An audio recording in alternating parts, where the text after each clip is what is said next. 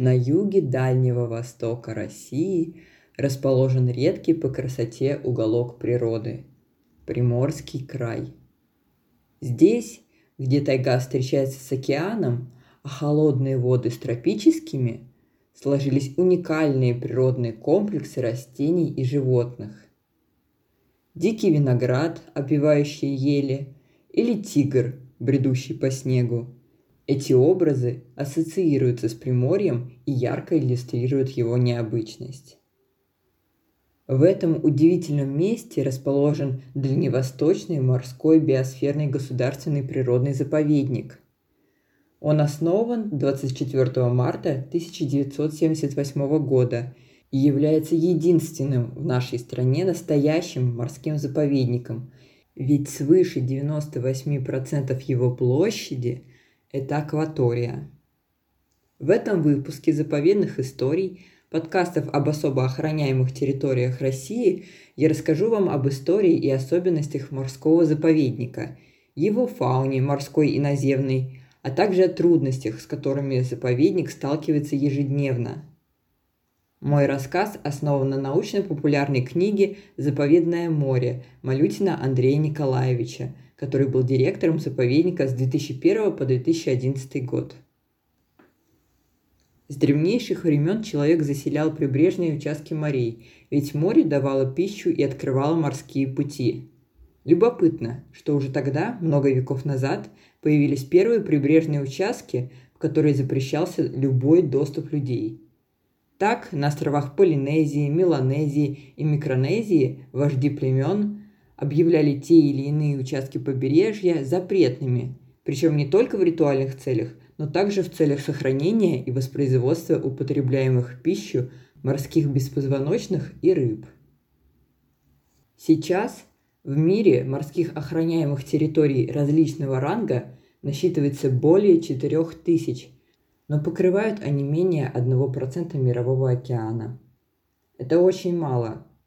Также, к сожалению, в мире отсутствует общая стратегия охраны природы моря и система морских охраняемых акваторий. Дело в том, что в морях и океанах проблема сохранения видов специфична, так как жизнь морских животных, их миграция, географическое распространение, районы размножения – охватывает зачастую не только акваторию одного залива и даже моря, а целого океана. Примером могут быть миграции китов и перемещение ластоногих, нерест лососей. Поэтому необходимо создание единой системы морских охраняемых природных акваторий, а это уже задача межгосударственного сотрудничества. Как вы уже знаете, Дальневосточный морской заповедник – единственный в стране морской заповедник – это эталон природопобережья, островов и шельфа залива Петра Великого Японского моря. В нем обитает более 5000 видов растений и животных, и это самая богатая по биологическому разнообразию прибрежная морская акватория России. Путь к пониманию необходимости создания морского заповедника был долгим.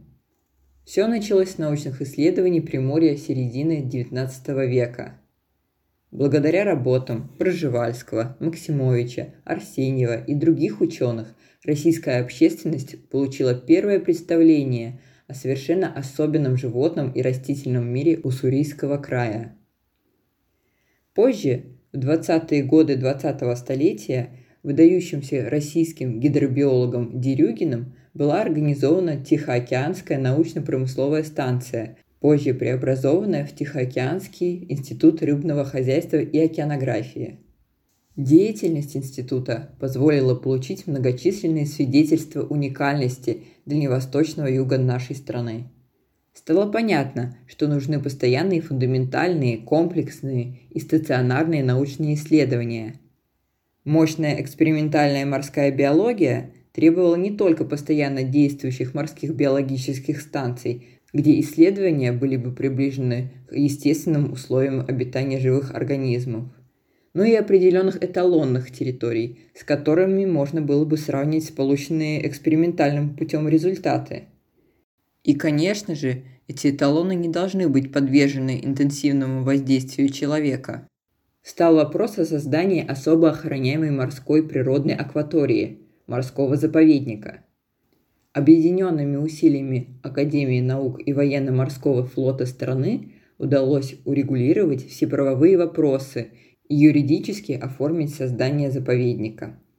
24 марта 1978 года заповедник начал свою работу. В чем же уникальность Дальневосточного морского заповедника? На небольшом участке залива Петра Великого сконцентрированы условия самых различных широтных зон и ландшафтов. Климат в заливе Петра Великого муссонный, сезонной сменой направления ветров. Температурный режим определяется взаимодействием ветви теплого Цусимского течения, идущего на север, и холодного Приморского течения, идущего на юг. Таким образом, в зимний период воды заповедника близки арктическим, а в летний – субтропическим. Именно поэтому здесь наблюдается такое многообразие морских животных, Практически каждый год отмечают появление новых беспозвоночных животных и рыб, выходцев из субтропических и тропических широт. На территории заповедника расположены многочисленные колонии морских птиц. Лежбище тюленя ларги произрастает свыше 900 видов наземных растений. Шельф островов и толща воды имеют богатейшее морское наследие – но подробнее о фауне заповедника вы узнаете во второй части подкаста.